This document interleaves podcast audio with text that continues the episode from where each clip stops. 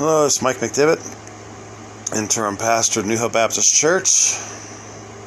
And now it is August the 29th. And we're going to look here in First Corinthians chapter 6, if you would. First Corinthians chapter 6.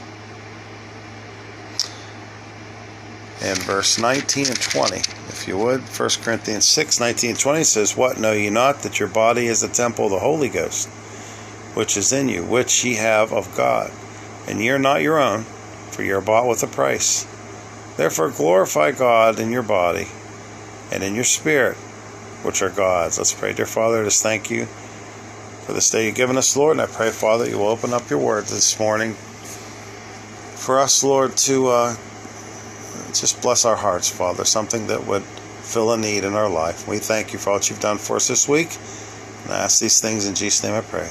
Amen. So here we find that our body is a temple of the Holy Ghost. And it is. He dwells in you. The day that you got saved, He came to live within you. Isn't that something? And the thing about that, I want to, you know, there's a lot of parts to this, but the one big part of the temple, the Holy Spirit, living inside of you, if you're saved, is your mind. Causes you the most trouble, I believe, these days. And uh, the world is trying to infect and affect your mind through things like music or TV or so many avenues these days. And so I wanted to look at this thing, the mind.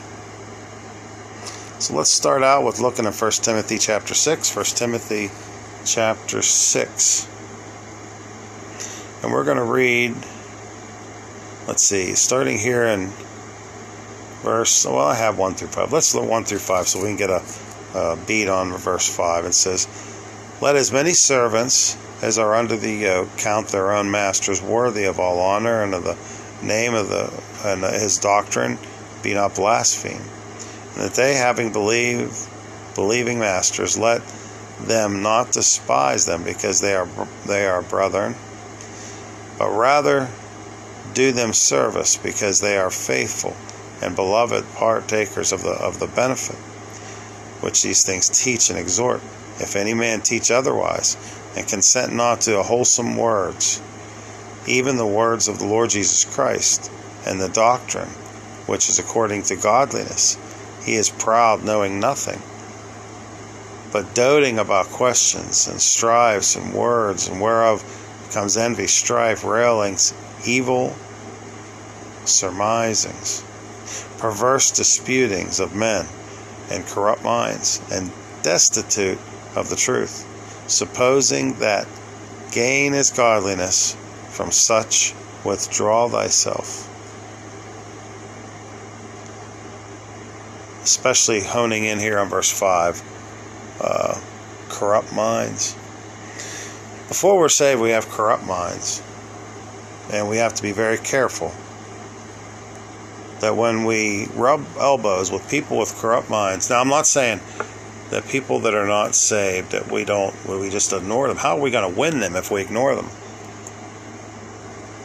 But we have to be very careful because just like kids, I don't care if you're an adult or, or, or a teenager or a child, you know your children who they hang out with, they end up acting like little Johnny down the street, don't they? The same with us. We have to be very careful because before we're saved, we have corrupt minds. And when you hang with people too much that are not saved, when uh, that's all you're around and you don't fellowship with other Christians and you don't spend time with the Lord, you start to reflect those who you are around. Now, how's the Holy Spirit going to use you? So before you're saved, we have a corrupt mind. Um, 2 Timothy 3 8 talking about this also. 2 Timothy 3 8 says, Now Jannes and Jambres withstood Moses, and so so do these also resist the truth. Men of corrupt minds reprobate concerning the faith. They resist the truth pretty consistently, don't they? Sure, they do. They resist the truth pretty consistently. Um, I have people that I work with and people that I'm around that that uh, really have no part in Christianity. They don't really want a part of it. Why? They resist the truth. So we have to be very careful with this and be careful that we do not have these kind of minds. But these are the things that we had before we were saved, though, right? Again, uh, Titus, it's just right after this. Titus chapter 1, verse 15, talking about our mind. It says, Unto pure things are pure, but unto them that are defiled or unbelieving is nothing pure, but even their minds and conscience is defiled. Defiled minds. So before we say, man, we have corrupt minds, we have defiled minds. Why? Because of sin passed down from Adam and Eve, right? Second Corinthians chapter 4 verse 4 talking about this matter of the mind. Second Corinthians 4 4.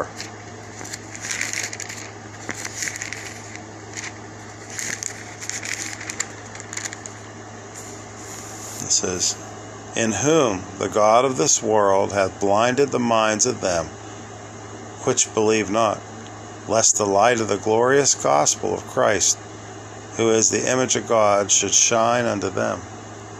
They have blind minds.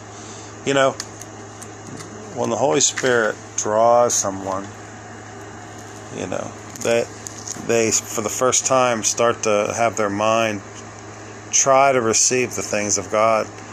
Um, it's hard for them. Sometimes we as Christians, we have to be very careful. We have patience with people that we witness to. Sometimes, you know, they're not going to just because you corner them in a room and you want to force them into getting saved. Not a good idea. Not a good idea at all. Holy Spirit's job, we've said this many times, but is to convict them. It's our job to tell them. It's Holy Spirit's job to convict them. Then it's their job to accept or reject. The God of this world, Satan, is trying to blind them. The people of this world, trying to discourage them and diffuse what God is trying to do in their life. That's right. And we have to be very patient with them, praying for them so the Holy Spirit will deal with them and then telling them. Ephesians chapter 4. Galatians, Ephesians, Philippians, right? Ephesians chapter 4. So, saying that, that's what we had before we were saved. But what kind of mind do we need to be very careful of? We're going to get into the kind of mind that we need to have, but what kind of mind uh, does a Christian need to be careful of? There's a lot of Christians that are not keeping their mind upon the Lord. Ephesians chapter 4. Ephesians chapter 4. We're going to read starting here in verse 17. Ephesians chapter 4, starting here in verse 17. It says, I say therefore, and testify in the Lord, that ye henceforth walk not as other Gentiles walk in vanity of their mind, having the understanding darkened. Now remember, the, the, the vain mind. What, what is having a vain mind? Well, in the vanity of their mind, they have their understanding darkened, being alienated from life of God through the ignorance that is in them because of the blindness of their heart, who being past feeling have given themselves over to lasciviousness and to work uncleanness with greediness. So, because of their ignorance and their hard heartedness, they have given themselves over to the world, basically. And that's sad say there can't be Christians that do that. They're not saved then, really. No. I believe that some aren't, but I believe that some are saved. And they've given themselves over to, like we read before, a reprobate mind. We have to be careful of our mind, people. We have to be very careful so that we have the kind of mind the Holy Ghost can use. So, this vain mind, we got to be very, very careful of this vanity of their mind. Philippians, Galatians, Ephesians, Philippians, we're almost there. Chapter 3. Philippians chapter 3 in verse 19 it says, Whose end is destruction, whose God is their belly, and whose glory is in their shame, who mind earthly things. An earthly mind. An earthly mind. We have to really redirect our mind through the reading of His Word and the spending time with Him in prayer. Have a heavenly mind. Ever hear the phrase, you're so heavenly minded, you're no earthly good? That's baloney. You can't be too heavenly minded. We have to be careful that we think about and care about the things that God wants us to think about. We're not going to turn there because we're running out of time, but James 1 8 saying about double minded man is unstable in all his ways. A double minded man. You go back and forth. How many people do you know that never stay with, with the belief that they read about in his word? You know, the TV or the internet makes their mind go back and forth and back and forth. You need to spend more time in His Word than you do on your TV watching, your internet watching, and find out what truth is. What is truth, right? Well, it's found in the Word of God. Romans chapter 1. Starting here in verse 28, it says, And they did, excuse me, and even as they did not like to retain God in their knowledge, God gave them over to a reprobate mind to do those things which are not convenient. Being filled with all unrighteousness, fornication, wickedness, covetousness, maliciousness, full of envy, murder, debate, deceit, malignity, whispers, and we can go on. The end of it all is to have a reprobate mind, and you become unusable. You become unusable. I don't want that, do you? So what is the what is the antidote to all this? What is the antidote to all this?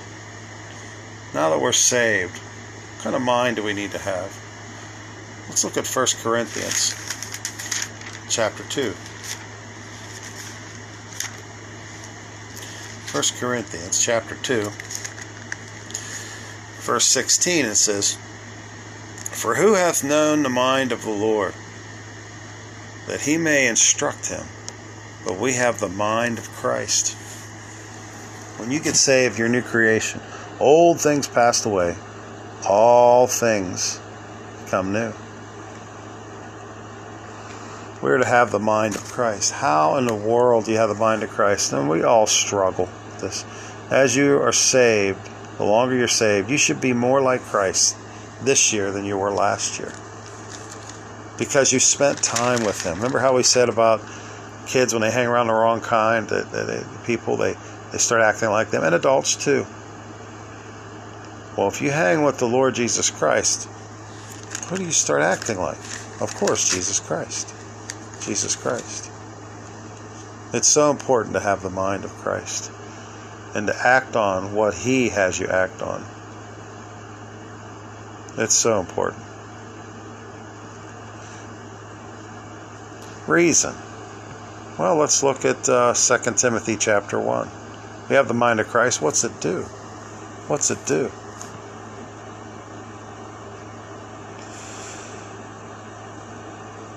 In 2, 2 Timothy, rather, chapter 1, verse 7.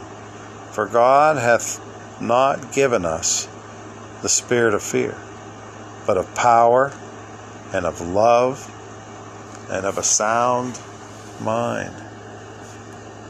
There are so many people now struggling with having a sound mind.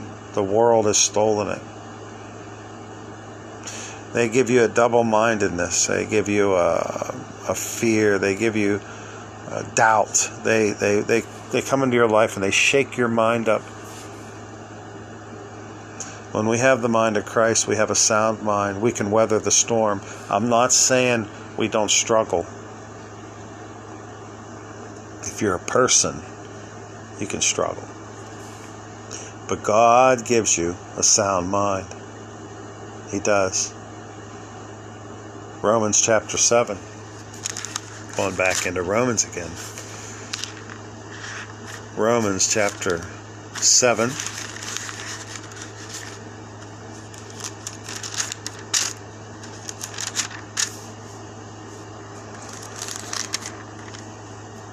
Verse 25, and it says, I thank God through Jesus Christ our Lord, so that when the mind, uh, excuse me, uh, so that when the mind, I myself serve the law of God, but with the flesh, the law of sin.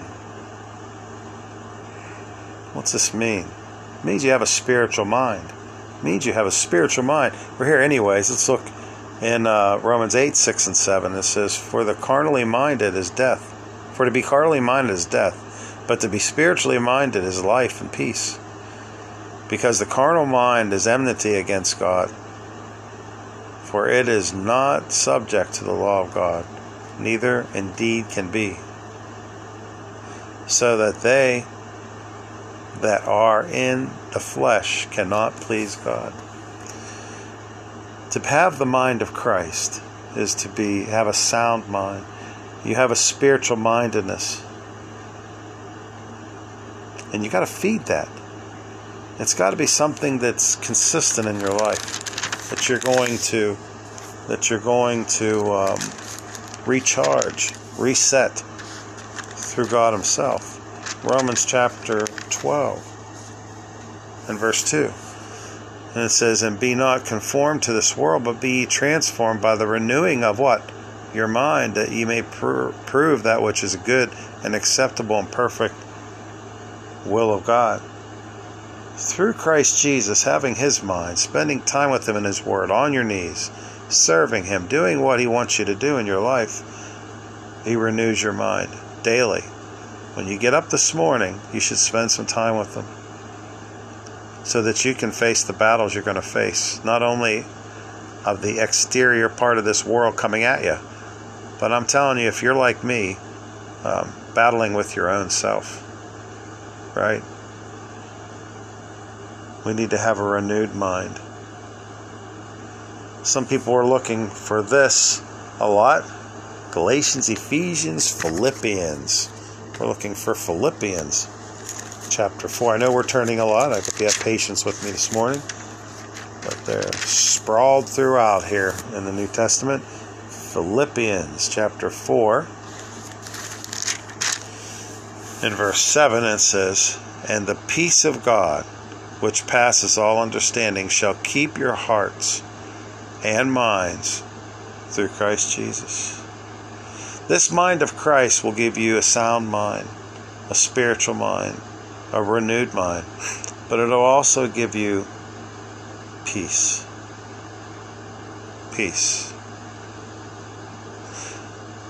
There's many people that I've met over the past year that are only looking for a little bit of peace. They think they can find it in the world. They cannot. They think they can find it in themselves. Not going to happen.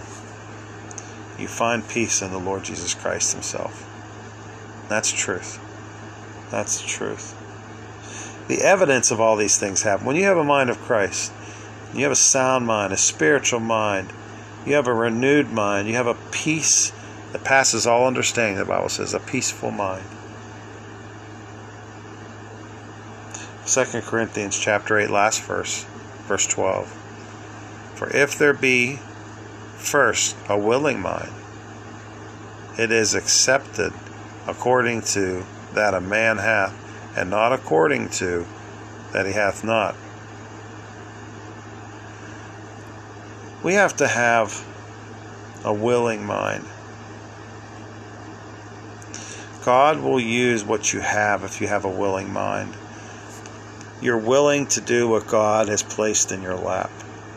If God's made you a teacher, a good teacher, and you've given up a class, I would suggest that you try to get back involved with that. You know, God uses what you have. You say, I don't, I really don't have much. Well, here's where you start. Here's where you can start. How about being a prayer warrior? That costs you nothing. financially, cost you some time. And I'm telling you, when you really start praying, it'll cost you a piece of your heart. Make you a list of people that need prayer. Pray for your church, your country, your leaders. You invest some of yourself in prayer.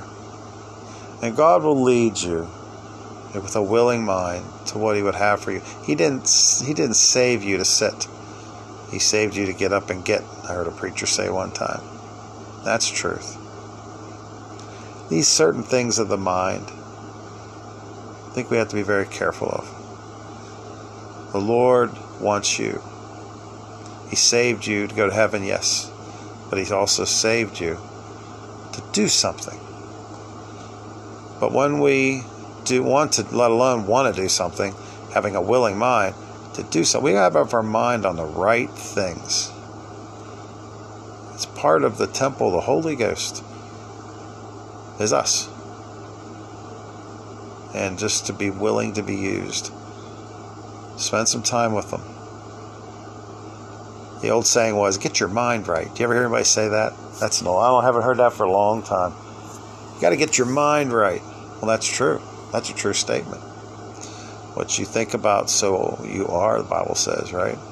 So is he. What a man thinketh, so is he. Very important. Just a few things in his word about your mind today. Well, I hope you guys have a great week. I hope you have a great Sunday. Please try to witness to some poor lost soul. Let's have a word of prayer. Dear Father, I just thank you for this day you've given us, Lord. I pray, Father, you would just help us as we go through the day, go through the week, that we will serve you with all our hearts. We love you, Lord. We thank you for all the blessings you've given us. And I ask these things in Jesus' name I pray. Amen. Okay, guys, you guys have a great week, and God bless you.